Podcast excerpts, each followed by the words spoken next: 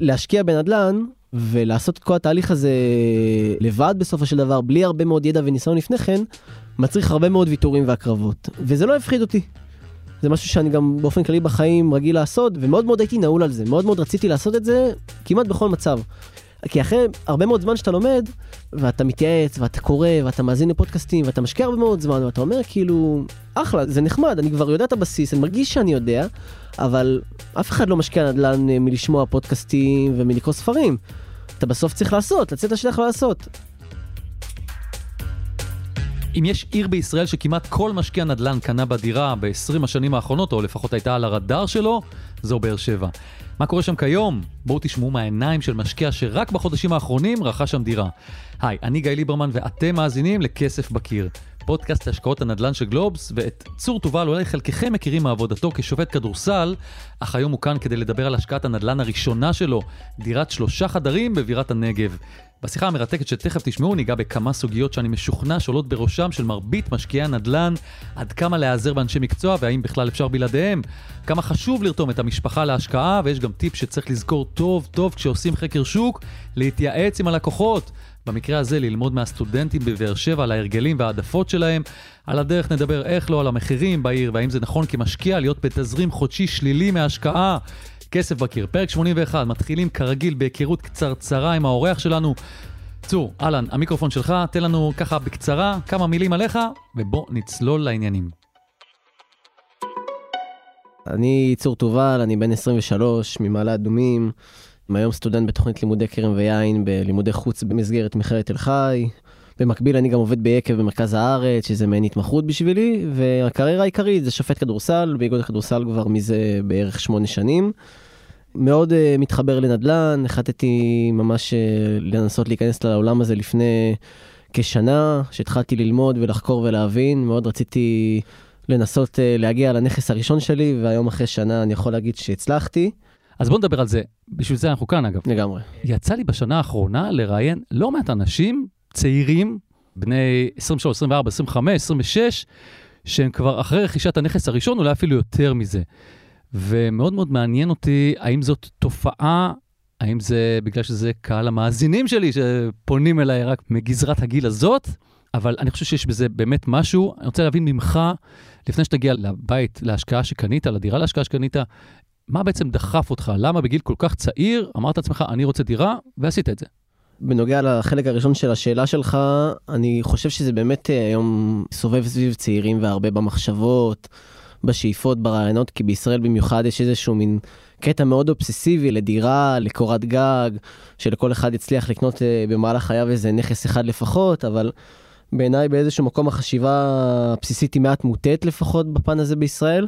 שהדירה תמיד חייבת להיות דירה למגורים, אבל uh, לא בהכרח.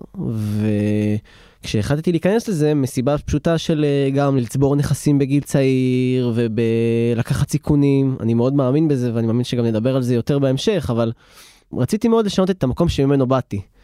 הוריי היקרים שגידלו אותי ונתנו לי הרבה, מעולם לא הייתה לנו איזושהי קורת גג קבועה, והיה לי שאיפה לשנות את המציאות הזאת בעתיד, לי, לעצמי, למשפחה, לילדים שלי בעתיד שיהיו, בתקווה שיהיו, ולצבור נכסים מגיל צעיר, לקחת התחייבויות אה, פיננסיות כאלה ואחרות, בגיל צעיר, ככה שבשלב מתקדם של החיים יהיה לי איזשהו ביטחון כלכלי מסוים. אז איך אתה מתחיל? מה השלב הראשון שאתה עושה? בגדול זה ממש היה להתחיל מאפס, כי כמו שאמרתי, ממש לא התחלתי מהעולם הזה. לא היה לי שום מושג, אמרתי אני אעבוד הרבה שעות ביום ואני ארוויח הרבה כסף וככה אני אחסוך, אבל כמו שרואים זה לא ממש מה שנותן אה, הרבה כסף וגם אי אפשר לעבוד כל היום, אז אתה גם רוצה ליצור איזשהו מין אה, נכס מהצד שייצור לך איזושהי הכנסה פסיבית, כמו שכולם יודעים ואומרים. והחלטתי ממש להתחיל ללמוד את התהליך הזה מהפודקאסט מכסף בקיר שבתחילת הדרך היה לי מאוד אה, משמעותי ולימד אותי המון ועד היום אני גם מאזין שלו. כיף לשמוע. בשבילי זה ממש אה, סגירת מעגל להגיע לכאן ולדבר. ולקרוא ספרים שקשורים לנושא ועוד כל מיני פודקאסטים ואנשים שמתעסקים בנושא ואנשים שאני מכיר שעשו את זה. וכל מיני אנשים שממש דחפו אותי לנושא הזה ו... וגם דברים שעזרו לי להיכנס לעניינים. מה אומרים במשפחה, ההורים? בגדול ההורים uh, תמכו. זה פחות הדברים שעניינו אותם ושהם עשו במהלך חייהם, אבל uh, שמעתי שאני עושה את זה והכל. כן כזה שאלו אותי אם אני בטוח, ורצו לבדוק את התכנון, ואם אני יכול לעמוד בזה, ואם זה משהו שמתאים. ואחרי שבאתי עם תוכנית מסודרת והסברתי, אז באמת אה, דחפו אותי ואמרו לי כאילו בהצלחה. אז בוא נדבר על התוכנית, מה הייתה התוכנית שלך? המטרה הייתה באמת לנסות לעשות את זה בכל סיטואציה שהיא. בגלל שאני שוב איש עובד ואני מכניס ואני... אה, היה לי איזשהו הון עצמי לא מאוד גבוה, אבל הייתי בסדר, והייתי בסיטואציה שאמרתי כאילו, הכסף לא עובד. וכאילו טיפה הלחיץ אותי המצב הזה שאמרתי, אני מצליח לחסוך והכל, אבל הכסף יושב בעובר ושב, באותה תקופה הריבית הייתה ממש אפסית, זה היה לפני 8, 9, 10 חודשים. עכשיו, תמיד יש את הבאז הזה של הנדלן מסביב, בארץ, מחירים עולים, מחירי דיור עולים, ואתה אומר, כאילו, אין, אני רוצה, אני מוכן, ואני מוכן לקחת את הסיכונים, אז אני רוצה להיות חלק מהמסיבה הזאת, מה שנקרא. לעלות על הרכבת גם. שבאיזשהו מקום אני חייב גם להגיד שאולי בדיעבד המחשבה הזאת היא לא מאוד מדויקת, אבל היא כן גם דחפה אותי לבוא ולעשות, כי אפשר ללמוד ולדבר על נדל"ן ועל השקעות הרבה הרבה מאוד זמן, אבל החלק של לעשות הוא החלק הבאמת קשה יותר, החלק הקריטי, החלק המנטלי הזה של לקפוץ למים. וכאילו ממש אה, להתחיל להתעסק בפיננסים, בכספים, ובטח שאתה לבד, שאתה עושה את זה פעם ראשונה, ואתה לא באת ממקום שחינכו אותך לזה. אז אתה ממש התחלת תהליך של אתה לומד מאפס עד למקום שאתה בא וצועד לבד, בלי אף איזושהי תמיכה ממש של מישהו שצועד איתך בדרך הזאת. אז מה הייתה התוכנית שלך בעצם? בטח יצרת איזה אקסל? אני אוהב את הדף ואת העט, זה עושה לי סדר בראש, זה נוח לי יותר, יש לי איזה מחברת שהולכת איתי קבוע, של משימות, של דברים שאני רושם. טוב, אתה שופט, זה כמו על המגרש. סוג של לגמרי. החלק הזה היה בעצם לבוא ולרשום מה אני מכניס, כמה אני מכניס, מה אני רוצה להשיג, מה התקציב של הדירה שאותה אני רוצה לקנות. באיזה אזור מן הסתם, אזור שלי נוח להגיע אליו פחות או יותר, אזור שהוא מפיק איזושהי תשואה גבוהה יחסית ביחס לישראל, שהתשואות בישראל ביחס לעולם די נמוכות. דיברת על כמה פרמטרים, והפרמטר שהוא אולי החשוב מכולם זה הלוקיישן. ומעניין אותי מה היה בעצם בהתחלה, איזה אפשרויות שמת לך בדף במחברת, ולמה פסלת את כל האפשרויות עד שהגעת בסוף לבאר שבע? קודם כל שאלה מצוינת ובוא נגיד שנכס במרכז הארץ לא היה ריאלי כבר, זה לא היה בסכומים האלה של פחות ממיליון שקלים, וגם קצת יותר נמוך מזה. לכן חשבתי על שני אזורים שאני פחות או יותר מגיע אליהם במרחק סביר, שאני יכול גם תמיד להגיע, לקפוץ, לראות ולהיות נגיש לאזור הזה. וזה צריך להיות פריפריות. עכשיו, אני לומד בצפון הארץ וברמת הגולן, ואני חשבתי שאולי אה, כדאי לנסות ללכת לקריית שמונה, שזה אזור שהוא סטודנטיאלי. היעד הראשוני היה לנסות להגיע לסטודנטים במכללות מרכזיות, יציבות, גדולות, שזה או מכללת תל חי בקריית שמונה, או אוניברסיטת בן גוריון בבאר שבע, שזה גם אזורים שהתאימו מבחינת תקציב בשבילי. גם אה, אזורים עם תשואה יחסית אה, גבוהה, וגם הרגיש לי שההשקעה באיזשהו מקום הייתה השקעה שהיא סולידית. נסעת לקריית שמונה? הסתובבת שם? כן, נסעתי לקריית שמונה בלי יותר מדי אינפורמציה ומידע. כן, קצת קראתי על העיר, כן, קצת הסתכלתי על המחירים. שאלתי כמה חברים שלומדים בתל חי, לבדוק, לנסות להבין אם זה אופציה, ודי מהר הבנתי שזה פחות האופציה, פחות מה שאני מרגיש שיהיה לי נוח לטפל, לראות, כי באמת אה, פחות קרצה לי העיר משום מה. למה? הרגיש לי שלאורך השנים מבחינת עתיד לעיר ובנייה, ועם מקום שיש עליו הגירה חיובית ואוכלוסייה במעמד מסוים, הרגיש לי שזה פחות מתאים, פחות מה שאני מחפש, אפילו שכן, שוב, אני אומר, כיוונתי לקהל סטודנטיאלי, אבל גם הרבה מאוד שמעתי וידעתי מחברים שהסטודנטים בתל חי מעדיפים דווקא לגור במושבים ובקיבוצים שמסביב, לא כולם, הרוב. לכן הרגיש לי שאפילו אם בסוף הנכס יושכר והכל, ושזה היעד הסופי, פחות קרצתי קריית שמונה, פחות היה לי נוח, אפילו שעדיין הייתי מגיע פעם בשבוע ללמוד. יצא לך לראות שם נכסים? לא, לא הגעתי לשלב הזה, די בתכנון, במחשבה, החלטתי שמהר מאוד אני מוותר על קריית שמונה, גם באתרים של המכירות של הנכסים. משהו פחות קרצתי באינטואיציה, בתחושה בפנים, אז ויתרתי. ובאר שבע היא ידועה שהיא מאוד שינתה את הפנים שלה לאורך השנים בגלל הסטודנטים. גם, שוב, באר שבע שהיא בירת הנגב, שתמיד נשמע שיש איזה שהן אה, תוכניות תעסוקה של המדינה, לתת לשם הגירה חיובית, שהיא מאוד מתפתחת. מצד שני, כמעט כל מי שמשקיע בישראל, או שהשקיע בבאר שבע, או שחשב על באר שבע. זאת אומרת שיש שם כמות משקיעים מאוד מאוד גדולה. לא, לא היה לך חשש מהבחינה הזאת ללכת לשחות עם כל הדגים שם? בגדול, זו נקודה חשובה ונכונה שאתה אומר, וזה לגמרי היה אתגר. יכול להגיד לך שבקצה הדרך, בניסיון להשכיר את הדירה, הייתה איזושהי אי ודאות, כי אתה נמצא ברשתות, אתה רוצה לחיות את השוק, אתה רוצה לראות מה מצב השוק, מחירים, כמה שכירות לקחת, מה המצב של הסטודנטים, מה ההיצע מול הביקוש, וביחס לכל הארץ, שזה טירוף מוחלט בחצי שנה, שנה האחרונה, בבאר שבע זה שוק אחר לגמרי. וחייב להכיר את השוק טוב מאוד לפני שאתה נכנס לזה בשביל לדעת בקצה הדרך, פחות או יותר, מה מחכה לך. ולא ידעתי עד כדי כך שזה המצב שבאמת יש עודף משקיעים, כי יחד איתי הרגיש לי שהרבה הרבה אנשים צעירים וגם משפחות מבוגרות, הורים לפני, אנשים מבוגרים לפני פנסיה שרצו איזושהי הכנסה פסיבית גם לפנסיה ובכל מעמד שהוא, אמרו בוא נלך לבאר שבע, יש סטודנטים, זה נוח יחסית, המחירים זולים יחסית, עיר גדולה.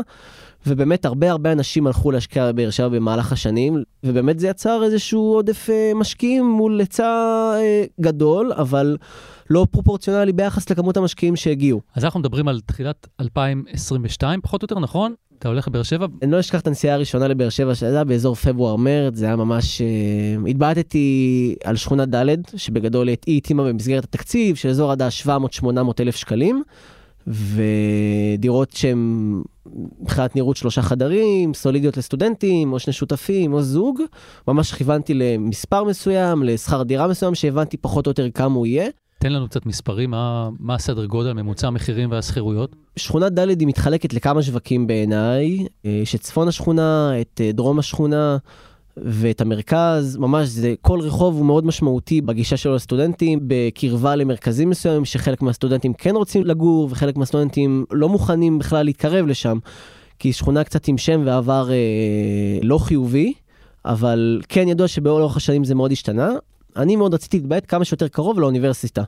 שזה בעיקר על צמוד לשדרות ראגר בבאר שבע, שזו שדרה מאוד מאוד אה, ראשית וצמודה לאוניברסיטה, וככל שאתה יותר קרוב לשם, גם המחירים בהתאם של הנכסים, וגם uh, ביחס לקרבה, לצפיפות, לקהל שנמצא שם, לאזור הסטודנטיאלי, שזה מאוד מאוד חשוב לסטודנטים, כי בסופו של יום, אם הסביבה היא, לא, היא די שונה והיא לא מאוד כמו שהם רגילים לחיות בה, וזה לא במרחק שנוח להם להגיע רגלית, שלזה צריך לכוון בסוף, כי רוב הסטודנטים לא מגיעים עם רכבים, אז זה נהיה פחות כדאי ופחות רלוונטי, וגם בהתאם לזה מחירי השכירות אה, יהיו בהתאם, ונגזר מזה גם התשואה.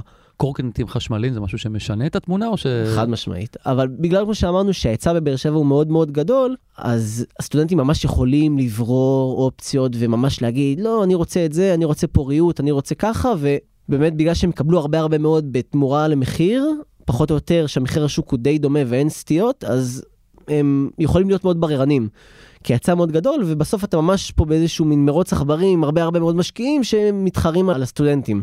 אז תגיד, מה המחירים היום פחות או יותר? דירת אה, שלושה חדרים כזאת? דירת שלושה חדרים בשכונת ד' נע בממוצע, אם אתה לוקח את שדרות טראגר, שזה אזור באמת אה, מהטובים, אה, מרכזי, נוח והכול, נגיד בין ה-850 אלף שקלים היום, כשאני התחלתי את התהליך זה היה קצת פחות, אזור ה-800, 830, 850. היום זה כבר יכול להיות 900 אה, וצפונה, לדעתי.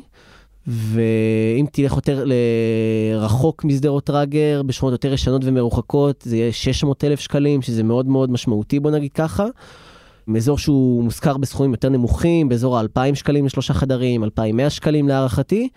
וסטרות דרגר יכול להגיע ל-2,600, 2,700, אה, שוב, תלוי בכל מיני פרמטרים של אה, קומה, מצב הדירה וכולי. 2,600, 2,700, זאת אומרת, גם אם יש שלושה שותפים, זה המחיר המלא. שלושה שותפים זה יותר 3,000 וצפונה, מדבר איתך על דירת שלושה חדרים. דירת ארבעה חדרים כבר מגיע למיליון וקצת. כשדיברת קודם על, על אזורים שזה 600 אלף, על איזה שכונות אנחנו מדברים? גם בשכונה ד', יותר בצפון השכונה, באזור סנהדרין זה נקרא. שכונות יותר מרוחקות, יותר צפופות, פחות סימפטיות, והרבה הרבה פחות סטודנטיאליות בסוף. אני, בגלל שרגר פחות היה לי אופציה, שוב, רגר שם קוד לאזור שהוא מהטובים בשכונה, הלכתי יותר על ניסיון למרכז השכונה, סלש קרוב יותר לאוניברסיטה, וזה היה ברחוב יוחנן אורקנוס, ששם uh, התחלתי לחפש ממש בהתחלה, הרגיש לי אזור uh, קרוב, מרווח, נוח, uh, בתים על הכיפאק, במרכזים מסחריים קרובים, ותחנות ותחבורה ציבורית. בנסיעה הראשונה שאמרתי, אני כאילו רוצה לראות מה אחלה שאני נכנס לאתר מדלן אני רואה את המחירים אני רואה את השכונה אבל אני מנסה להבין למה דווקא ברגר זה ככה ושם זה של 300 400 אלף שקלים. זה ממש אה, מסקרן אותי אני אני בסוף אתה יודע כמה שאני אקרא על השכונה ואראה באתר אני חייב לצאת לשטח לחיות את השוק ולראות מה קורה שם ולהבין למה זה ככה. ואני זוכר ממש לקחתי, הדפסתי את המפה של השכונה, רשמתי רחובות עיקריים, לבדוק, לראות בהתאם למחירים באתר, מה רלוונטי עבורי, ולהסתכל וזה באמת משהו שהוא שווה להתעמק עליו. זאת אומרת, הנסיעה הראשונה בכלל לא קבעת פגישות כדי לראות דירות, רק כדי לראות את השטח. רציתי רק לראות את באר שבע, באמת לא הייתי שם אף פעם, לא יצא לי להיות שם באיזושהי צורה, בשום פרק זמן בחיים, אולי כמה פעמים, אבל לא, לא באזור הזה. רשמתי לי רחובות על הדף, סימנתי במרקר על המפה, אמרתי בוא נעשה סיור שטח ראשון, זה היה יום שבת בבוקר, זה היה יום נחמד, והתחלתי פשוט לעשות סיבובים בשכונה, ממש להסתכל, לראות, וחייב להגיד שבפעם הראשונה שיצאתי לשם, התחלתי מאוד להסס.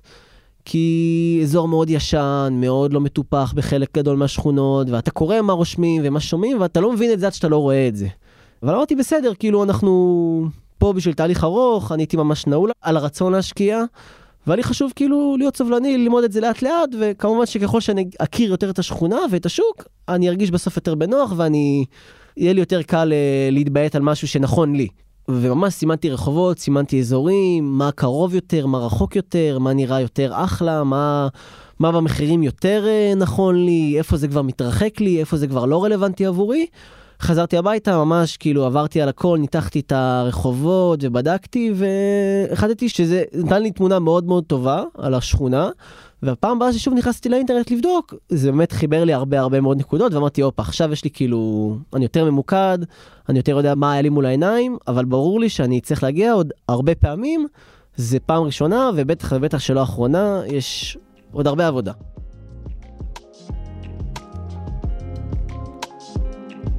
אחרי אותה נסיעה ועיבוד של המידע, צור מספר לי שהוא החליט שזהו, הוא קונה דירה להשקעה בבאר שבע. בעזרת חבר שעבד בעבר כמתווך, הם פתחו מחשבים והחלו לחפש נכסים. הרשימה שהם הרכיבו הפכה בנסיעה הבאה שלו לעיר לכמה תחנות חובה. דירה מספר 4 הייתה בדיוק מה שהוא חיפש. כשנכנסנו בדלת של הנכס, אמרנו, נצץ לנו יותר, פתאום כזה משהו, אוי, זה נראה, זה נראה טוב. זה נראה מעניין, זה גם היה בהתאם לתמונות, בהתאם למה שהמוכרת אמרה לי, בהתאם למה שגם דיברתי עם הדיירת שהייתה באותו זמן בדירה. זה נכס ששופץ שש שנים לפני כן, הוא לא היה במצב אה, ישן, הוא היה במצב יחסית חדש, אבל היו גם כמה דברים שהיה צריך לעשות ולסדר. עברנו ממש על פרטי פרטים על הנכס, והדיירת גם באה וקיבלה אותנו בידיים חמות ועזרה לנו. איזו דירה זה? דירת שלושה חדרים? דירת שלושה חדרים, באזור טוב, בשכונה ד'. באחד האזורים שהתבייתתי עליהם, במחיר uh, מצוין. במיוחד שאתה גם אומר שהמחיר שאתה רואה הוא גם מחיר שאפשר לדבר עליו מול המוכרת במשא ומתן. מה היה המחיר שהיא ביקשה? המחיר שהיא ביקשה היה 730 אלף שקלים, אה, שגם באותה תקופה הוא היה פחות או יותר במחיר השוק, אולי טיפה טיפה פחות, אבל הדירה הייתה במצב uh, סך הכל מצוין, שלי נראתה עם פוטנציאל אדיר גם uh, להשבחה קלה, ושסטודנטים בהחלט ישמחו לגור בה. הייתה בה סוחרת שלא תכננה להמשיך, זה היה באזור 4-5 חודשים לפני סיום החוזה שלה, והסתכלנו על הדירה וזה היה בקומה שלישית בבניין של שלוש קומות, בניין נמוך, אה, של בלוקים, קרוב למרכז מסחרי, במרחק של כמה דקות הליכה מהאוניברסיטה, ברחוב מאוד מאוד נוח. שהוא גם אזור מאוד סטודנטיאלי, בדקתי את זה גם, מה אומרים על הרחוב הזה הסטודנטים, כשאתה אומר בדקתי, איפה בדקת? בדקתי דרך חברים שלומדים באוניברסיטה. בסוף הרגיש לי שהמקור הכי טוב לסיפור הזה זה יהיה שסטודנט באוניברסיטה. מי שלא, פחות ידע. קח אותנו למשא ומתן. כשהחלטנו שאנחנו הולכים על הנכס, אמרנו יאללה בוא נדבר עם, אה, עם המוכרת.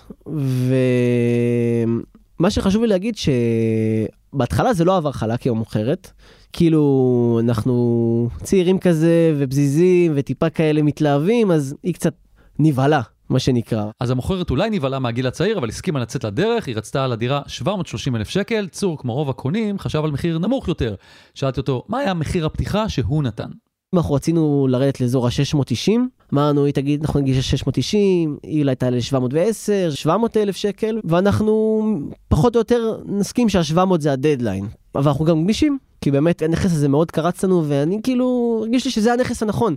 אפילו שלא ראיתי הרבה נכסים, למרות זאת, חשוב להגיד, לא ראיתי מספיק נכסים, שאולי בדיעבד זה לא היה נכון, אולי זה נכון, אבל גם לפעמים הרגיש לי שבתחושות, שהלכתי עם התחושות הפנימיות שלי, ומהרבה מה שראיתי באינטרנט, הרגשתי שזה נכון אה, לנסות להילחם על הנכס הזה. ודנו על הנכס, ובגדול היא בהתחלה לא הסכימה. היא אמרה, לא, אין מה לדבר, זה לא אופציה בכלל. אמרנו, בסדר, תשמעי, תחשבי על זה, תראי מה אפשר לעשות. אנחנו גם מוכנים לשמוע, אנחנו לא נעולים על שום דבר, ותחזרי אלינו. וככה יום, יומיים עוברים, ואני כזה מתחיל להרגיש, טוב, אולי זה כבר הלך, אולי ויתרה, אולי יש עוד, גם הבנתי שגם עוד משקיעים הגיעו לראות את הדירה, אז הבנתי שיש תחרות. ומפה לשם, אה, יומיים למחרת, היא מצלצלת אליי, היא אומרת, תשמע, אני מוכנה ב-710 אלף שקלים ולא לרדת מעבר לזה. זה קצת יותר ממה שרציתי, אבל אמרתי, בסוף, אם זה עשרת אלפים שקלים, אם, אם אתה אומרת 700 הייתי אומר לה כן מיד, ואם זה עשרת אלפים שקלים, זה לא, לא על זה העסקה תיפול. היה לי חשוב גם שהריהוט תישאר בתוך הבית, אז אמרתי לה שאני מוכן, אחרי התייעצות, שכולל הריהוט 710 ואנחנו סוגרים עקרונית בטלפון, והיא אמרה לי יאללה, סגרנו את זה 710, וחשוב לי להגיד שכבר היום הדירה, מחיר השוק במינימום שם הוא אזור ה-750 אלף שקלים, אז יש שוב איזשהו גאפ של 40 אלף שקלים, לא גדול מדי, אבל אה, מספק אותי לפחות, ולשם כיוונתי פחות או יותר. אם אתם זוכרים, אמרנו שבעיר, בטח באזורים הללו, רבים מבעלי הנכסים הם משקיעים בעצמם, וגם בעלת הדירה הייתה כזו. בואו נשמע מדור כמה זמן היא החזיקה בנכס, ובכמה היא קנתה אותו בעצמה לפני כמה שנים. היא החזיקה בנכס 6 אה, שנים. בגדול היא לא הייתה משקיעת נדל"ן מאוד רצינית, זה היה הנכס היחידי שלה. הייתה בחורה מאוד רצינית שאני עד היום מאוד מאוד אה, מעריך ומכבד אותה, ועוזרת לי גם היום, אחרי שמכרנו את הנכס, אנחנו מדברים מדי פעם. בכמה היא קנתה את הנכס לפני קנתה... שש שנים? היא לא אמרה לי מה, מה מחיר הנכס, אני גם הבנתי את זה, אז לא שאלתי, אבל הצלחתי להבין, גם גזרתי את המשמעות מהמשכנתה שהיא לקחה, פחות או יותר מה שהיא אמרה לי, ובגדול היא קנתה את הנכס אה, שש שנים לפני כן באזור ה-600 אלף שקלים. ששוב, עליית הערך לא הייתה מאוד גבוהה ביחס לשאר הארץ, כיאה לבאר שבע, וידעתי את זה גם שחקרתי את השוק, אבל היא גם קנתה את הנכס כי באותה תקופה, אה, היא גם רצתה משהו לשנים הבאות, היא לא הייתה מאוד צעירה. וגם הבן שלה הגיע ללמוד בבאר שבע, אז היא כאילו אמרה, אני גם אקנה, אעשה איזה השקעה קטנה, וגם אני, הבן שלי יגור שם, והבן שלה אכן גר שם בשנתיים הראשונות. עד שהוא סיים ללמוד, ואז הזכירה את זה לדיירים, אה, סטודנטים אחרים. אז אם כבר הגענו לנקודה הזאת, אני רוצה לשאול אותך, מהבדיקה שאני עשיתי גם לאורך השנים, בשנים האחרונות, באר שבע, בטח האזור ההוא, לא עלו בצורה דרמטית. זאת אומרת, יכלת למצוא גם לפני חמש, שש, שבע שנים נכסים שם שהזכרת ב-600, ב-700 אלף שקל. ואני שואל אותך בתור משקיע, למרות שזה הנכס הראשון שלך, האם הדבר הזה לא, לא הטריד אותך? יש כמה נקודות uh, של משקיעים לגבי uh, נושאים של עליות ערך בהשקעות נדל"ן, ואני כן מאמין שחשוב לקחת את עליית ערך בחשבון, ויש תמיד את הרצון הטוב שהערך של הנכס יעלה, אבל בתוכנית אנחנו לא יכולים לצפות את זה. בתוכנית להשקעה זה פחות המטרה העיקרית. אם תהיה עליית ערך, זה בונוס מאוד משמעותי, וחשוב גם להגיד שגם באר שבע ב-20 שנה האחרונות עלתה מאוד. לא למיליונים, אבל היו בסכומים לפני 20 שנה באזור ה-30, 50, 70 אלף דולר, באותה תקופה ששילמו בדולרים. ולמרות הכל, גם הנדלן הזה עולה, כמו שגם עלה למוכרת הנכס. חשוב להגיד, אני גם צעיר, אני לא ממהר לשום מקום, יש עוד הרבה שנים, ומה שיהיה. בנוסף, חשוב לי גם להגיד שבגלל, מעצם היותה של שכונה ד' שהיא שכונה מאוד ותיקה ונבנתה בשנות ה-60 של המאה הקודמת, גם יש איזושהי שאיפה, וגם המוכרת אמרה לי שאיזה יזם נדל"ן דיבר איתה וקבלן, שיש רצון גם לעשות התחדשות עירונית. והשאיפה גם שאולי, אולי זה יגיע, אני לא יכול לצפות ולבנות על זה, אבל יש רצון מאוד רציני שזה יקרה. כי באמת המבנים שם מאוד ישנים, אז גם זה היה חלק מהתוכנית שרציתי לקחת בחשבון.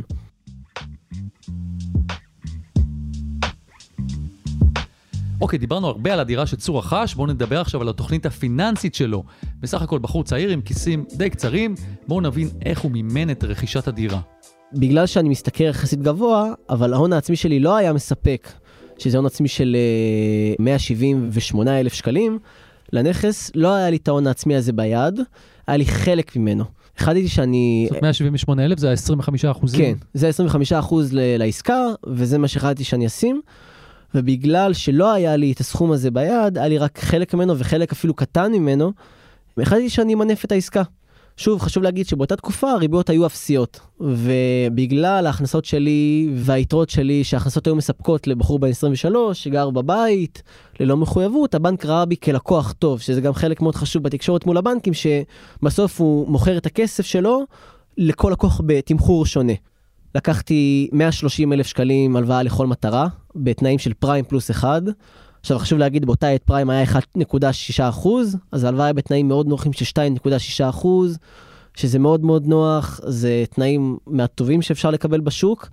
וזה היה נראה לי על הכיפאק, אחרי שעשיתי גם חקר שוק בין כמה בנקים, היו בנקים שלא היו מוכן לתת לי בכלל, והיה בנק שהיה מוכן לתת לי רק 80 אלף בפריים פלוס 4, 4 אחוז, שזה כבר עושה את זה פחות כדאי. לקחתי 130 אלף שקלים, השלמתי עוד אה, באזור ה-34 אלף שקלים מההון העצמי שלי, פלוס 14 אלף שקלים פיקדון צבאי, שהולך ישירות מהחשבון שלי אל המוכרת, כי זה כסף שאני באופן אישי לא זכאי שייכנס אליי מיידית. ואני בכל חודש בחודשו מחזיר באזור ה-1,400 שקלים החזר הלוואה. נכון לאותה תקופה, לא נכון להיום, בעקבות עליית הריביות. הזכרנו גם את הבנק, הבנק גם כן לקח למעשה 75% מימון לעסקה מהבנק. מה היה התמהיל שם? כי אם אני לא טועה, באזור מרץ, אפריל, כבר התחילו לדבר על זה שהולכות להיות אה, העלאות ריבית. זהו, באפריל, ב-11 באפריל כבר הריבית התחילה לעלות ממש ברבע אחוז, שאז באמת היה עוד מעט, אבל ממש מעט מעט אה, בעלייה, אבל באמת כבר היה דיבורים, אינפלציה והמדד מזנק. והתקופה הזאת שהכסף אה, חינם היא אחרי הרבה מאוד מאוד זמן עומדת להסתיים. אבל חשוב לי גם להגיד שהייתי מוכן לקחת את הסיכון, וחלק מהתוכנית גם, שאתה בונה אותה, זה גם להגיד, גם אם מחר מעלים את הריבית ב-4%, האם אתה הולך על זה או לא, אם התשובה היא כן, אתה עושה את זה, ואם התשובה היא לא, כנראה שאתה צריך לחשוב על זה מחדש, אם כדאי לך, כי תמיד צריך להתכונן ל-Worst case scenario, וגם אם במידה וזה יהיה פחות כדאי, שאלה אם אתה נכנס לזה. אוקיי, okay, אתה מוכן לקחת סיכונים, זה בסדר, אבל השאלה, האם זה משנה לך משהו בתוך תמהיל המשכנתה? אתה יכול להגיד לעצמך, רגע, אוקיי, אז עכשיו הפריים מתחיל לעלות, אולי אני אקח פחות כסף במסלול הפריים. האם זה גם חלק מהשאלות אה, שחשבת עליהן? כשהריביות עלות, הכל כבר בסוף עולה. זאת אומרת, באותה עת המדד מאוד מאוד עלה, אבל הפריים עלה מעט. וגם הפריים לאורך השנים הוא לא מאוד תנודתי, הוא יחסית מאוזן. ולאורך, שוב, 30 שנה שאתה בונה תמיד משכנתה, או 20, 25, 25 שנים, מה שאתה בסוף בונה, פריים פחות או יותר תמיד נשאר מאוזן. וביחס לשנים אה, שעברו לפני 20 שנה, הוא היה מאוד מאוד נמוך למרות העליות. ואני לא רציתי מאוד להיצמד למדד, ורגולטורית אתה חייב לקחת ריבית קבועה שליש מתמהיל המשכנתה, שזה או ריבית אה, שהיא גבוהה וצמודה למדד, או שהיא לא צמודה. החלטתי שאני לא נצמד למדד, היא תישאר גבוהה על שליש מתמהיל המשכנתה. היא הייתה באזור 4.6 אחוז, והיא שוב, היא גבוהה לאורך כל חיי המשכנתה, היא לא משתנה, לא משנה מה קורה. ושני שליש אחרים לקחתי בפריים. והיה לי גם חשוב לעשות את זה לבד. עכשיו, יכול להיות שיגידו לי שהייתי צריך לקחת יועץ משכנתאות, יכול להיות. אני גם חושב שהלמידה היא קריטית בתהליך, אז עשיתי את זה לבד. אחרי שגם קראתי והבנתי פחות או יותר מה התמונה, מה כדאי, מה לא כדאי, ומה נכון לאותה תקופה. ומאוד רציתי להיצמד למדד, אז לקחתי את שני שליש השער התמיל בפריים. היום בדיעבד, חוכמה בדיעבד היא חוכמה מאוד קטנה. נכון. אתה חושב שעדיין היה נכון לקחת שני שליש בפריים? אמ, אני לא בטוח בזה. אם אני אגיד לך שאני בטוח שכן, אני, אני ממש, אה, זאת גישה לא נכונה בעיניי. אמ, יכול להיות שאולי רק שליש, אבל שוב, צריך לזכור שאנחנו מסתכלים על אורך חיי הלוואה ל-10, 20, 30 שנה, בייחוד שגם בפריים אין לי עמלת פירעון ביציאה, וכשאתה משקיע זה משהו שהוא מאוד מאוד חשוב.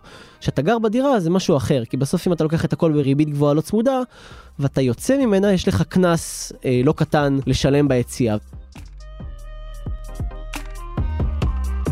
אז בוא נדבר שנייה רכשת את הדירה ב-710,000 שקלים, עשית את כל התוכנית, השגת את כל הכסף, חתמתם על העסקה במאי, בכמה אתה משכיר את הנכס, והזכרת קודם שאתה גם צפית את זה שיהיה לך תזרים שלילי מהדירה, אז אם תוכל להכניס אותו גם לחישוב הזה, לכמה תזרים שלילי אתה מוכן, אני רק אני אסביר, תזרים שלילי, הכוונה היא החזר חודשי למלווים, שהוא גבוה יותר מההכנסה משכירות. בדיוק. זאת אומרת, אני על אף ההשקעה, יוצא לי כסף מהכיס כל חודש, ולעומת מה שנכנס. יוצא לי יותר ממה שנכנס. והחישוב היה שאני מחזיר באזור ה-3,700-3,800, באותה התקופה של אותה הריבית, והשכירות, פחות או יותר, אני ציפיתי להשכיר ב-2,600-2,700, אבל בגלל שבאמת ראיתי שמחירי השוק הם לא קרובים לשם, וזה עלול להיות טריקי כי... אחרי בדיקה עם המוכרת ו- ואנשים שחיים את השוק, אם מבקשים קצת יותר מדי, זה עלול לפגוע בי, וזה... אנשים יוותרו עליי, ואז להחזיר את הגלגל אחורה, להוריד את המחירים. אנשים לא יפתחו בי, כי באמת השוק בבאר שבע הוא מאוד שונה והוא טריקי על הסכומים האלה, כי שם עליית הערך בשכירות לא הייתה גבוהה, אם בכלל. לכן אמרתי שאני נשאר אה, בקו המאוזן של מחיר השוק, אני לא רוצה גם להיות חזיר, אחרי הכל זה גם סטודנטים. אני רוצה להישאר מאוזן, אני רוצה באמת לקבל את מה שמגיע עבור הדירה, ולא מעבר ולא פחות. כי אחרי הכל גם לי עלה, הכס, לי עלה לקנות את הכסף, וגם עבור מחיה וקורת גג, הסוחר צריך לשלם. אמ, ולמרות התוכנית, התזרים שלי היה באזור הצפי של ה-1,300-1,400 שקלים, מינוס, וזה מבחינתי היה בסדר גמור, זה לא הרגיש לי משהו שהוא דרסטי מדי. וזה המצב היום? היום המצב הוא יותר, הוא טיפס באזור ה-250 עד 300 שקלים.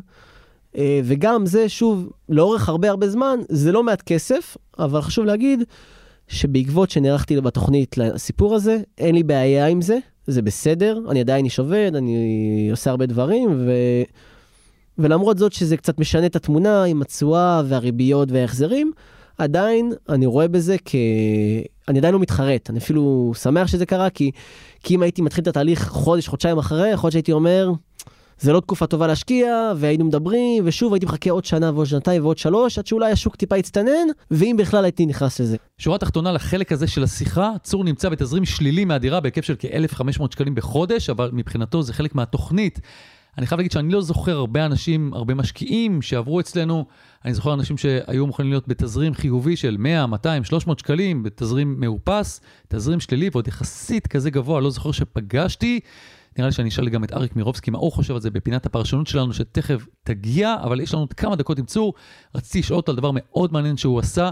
הוא לא נעזר פה כמעט באנשי מקצוע, לא במלווה משקיעים, לא ביועצי משכנתאות, גם את השיפוץ הוא עשה לבד, כשהוא רותם לצידו כמה חברים. בואו תשמעו מה זה דרש ממנו. להשקיע בנדל"ן ולעשות את כל התהליך הזה לבד בסופו של דבר, בלי הרבה מאוד ידע וניסיון לפני כן, מצריך הרבה מאוד ויתורים והקרבות, וזה לא הפחיד אותי. זה משהו שאני גם באופן כללי בחיים רגיל לעשות, ו... ומאוד מאוד הייתי נעול על זה, מאוד מאוד רציתי לעשות את זה כמעט בכל מצב. כי אחרי הרבה מאוד זמן שאתה לומד, ואתה מתייעץ, ואתה קורא, ואתה מאזין לפודקאסטים, ואתה משקיע הרבה מאוד זמן, ואתה אומר כאילו, אחלה, זה, זה נחמד, אני כבר יודע את הבסיס, אני מרגיש שאני יודע, אבל אף אחד לא משקיע נדל"ן אה, מלשמוע פודקאסטים ומלקרוא ספרים. אתה בסוף צריך לעשות, לצאת לשטח ולעשות. ואחרי פגישת ייעוץ מדהימה שהייתה לי עם יזם נדל"ן, הוא אמר לי, יאללה, כאילו, צא לדרך, יש לך תאריך יעד, אתה עוד 100 יום, יש לך את זה, הוא כבר רשם תאריכים, אני מחויב אליו. זאת אומרת, בתחילת הדרך כן היה חשוב לך להתייעץ עם מישהו? כל הזמן, אני לא, חשוב להגיד, עם כל זה שעשיתי את זה לבד, בסוף אני לא יכול לסמוך על עצמי ב-100% בסיפור הזה, אני חייב תמיד להיעזר מאנשים שעשו את זה כמו שאמרתי בהתחלה, ולבדוק ותמיד uh, להתייעץ, והאם זה כדאי, והאם זה נכון התחושות שלי, ואם אני, מה שאני מבין, אני מבין נכון. והיו אנשים מסביב שהיו שם, תמיד היו שם אנשים, אבל מבחינת העסקה ואנשי מקצוע שמלווים אותך בתהליך מעבר לעורך דין, לא היה שם. ו... וברגע שהוא הזניק אותי לשם והיה תאריך יעד, זה יצא לדרך. זה ממש יצא לדרך, וזה חשוב להגיד שזה לא היה פשוט, זה, זה נשמע נוצץ, וזה נשמע אחלה, אבל זה מאוד מאוד קשה, והיו ימים גם של ירידות ואי ודאות, ואתה אומר, כאילו, זה נכון לי, זה לא נכון, האם מה שאני עושה זה נכון, האם זה באמת כדאי לי, האם אני מפסיד כסף ולא ארוויח כסף, אבל חשוב להגיד שבסוף התהליך, ותוך כדי גם היו הרבה מאוד נקודות אור, והייתי מאוד מרוצה מהתהליך שעשיתי כ... מכמה שידעתי לפני, שנה לפני כן וכמה שאני יודע בסוף התהליך, וזה היה מבחינתי עולם ומלואו. והיום אני באמת, אה, אחרי שכבר סיימתי וזה די חצי שגר ושכח כזה, אני מאוד מרוצה מזה, ובאמת למרות הקשיים, והיו קשיים, והרבה אי ודאות, אה, זה קרה. טוב, צור, אני מאוד מודה לך שבאת להתארח אצלנו. תודה לך, גיא, אני שמחתי גם מאוד להיות פה. עד כאן צור, וכעת לפינת הפרשנות שלנו עם פרשן הנדל"ן הבכיר של גלובס, אריק מירובסקי. אהלן אריק. שלום גיא.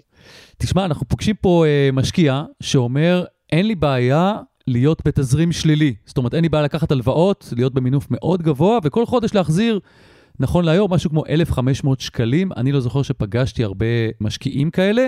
אשמח לשמוע מה אתה חושב על הפוזיציה הזאת שלו. אה, שלמעט מקרים בודדים, זו פוזיציה רעה מאוד. אני יכול להבין מישהו שיש לו מידע כלשהו על נכס, אה, לדוגמה, שהוא עומד אה, לעבור תמ"א 38, או שמחירי השכירות מסיבה כזו או אחרת עומדים לקפוץ שם, או משהו, או שהנכס הזה נמצא באזור שהוא מעלה במחירים מאוד גבוהים, שאותו אדם יגיד, אוקיי, אני מוכן להיות תקופה מסוימת אה, במינוס בתזרים החודשי שלי, כי לאחר מכן זה ישתלם לי. ביתר המקרים זה כמובן השקעה שלילית, כן?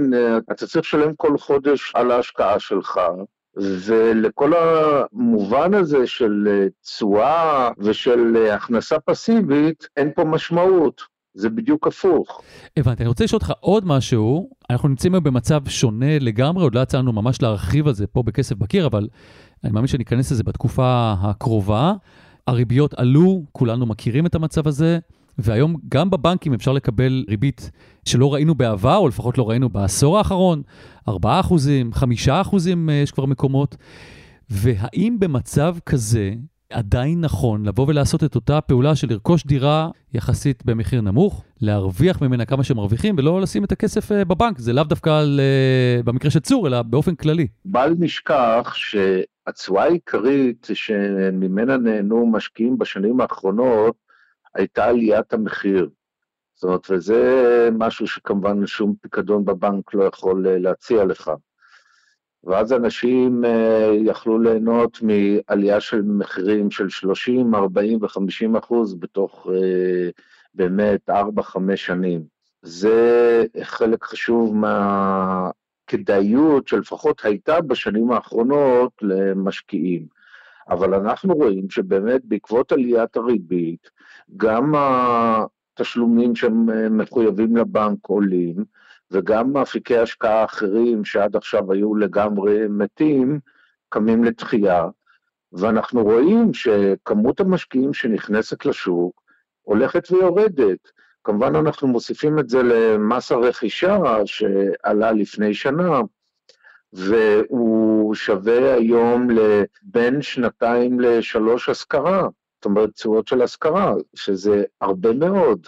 אז היום באמת בפני משקיעי נדל"ן יש, יש אפיקים תחליפיים לא מבוטלים, כשהשאלה בסופו של דבר היא האם מחירי הנכסים, האם מחירי הדירות ימשיכו לעלות בקצב המטורף שבו הן עלו בשנה וחצי האחרונה.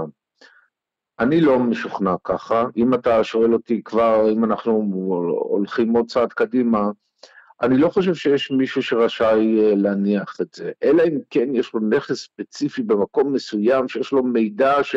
והערכה, אבל בתכלס, אם מאז הסגר הראשון של הקורונה, המחירים במדינה, מחירי הדירות עלו בסדר גודל של כמעט 35 אחוז, להמשיך את הקצב הזה אני לא רואה איך זה יכול אה, להמשיך.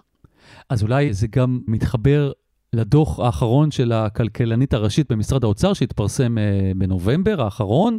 Uh, אני חייב להגיד, הוא התפרסם אחרי שפגשתי את צור ונפגשנו לשיחה, והדוח הזה uh, מצביע על באר שבע כמקום שבו משקיעים רבים מוכרים את הנכסים שלהם. וזה בניגוד, אגב, למקומות אחרים בארץ, שם נרשם גידול של אה, למעלה מ-11% במכירות של המשקיעים. אני רק אסביר, זה אומר שהרבה מאוד משקיעים מוכרים את הנכס בעיר. אגב, נתון נוסף אומר שהרבה מאוד מהמשקיעים האלה, כל משקיע חמישי מוכר את הדירה בהפסד ריאלי. זאת אומרת, אם הוא קנה את הדירה, נניח, סתם דוגמה, ב-700,000 שקלים, הוא בעצם מוכר אותה עכשיו במחיר נמוך יותר, וזה אחד מכל חמישה.